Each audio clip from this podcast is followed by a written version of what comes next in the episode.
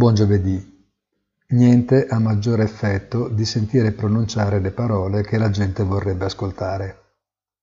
Gli utili societari, che sorprendono per la loro robustezza, sono sufficienti da sé per ridare fiducia ai mercati europei, senza indagare quanta parte di finanza abbia alla fine contribuito alla loro formazione. In America invece sono stati sufficienti due dati meno forti di quanto ci si attendesse per allontanare i timori di remoti aggiustamenti di politica monetaria.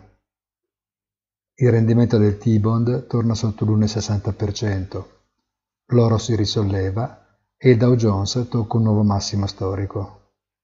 Solo il Nasdaq, emblema della tecnologia, continua a faticare.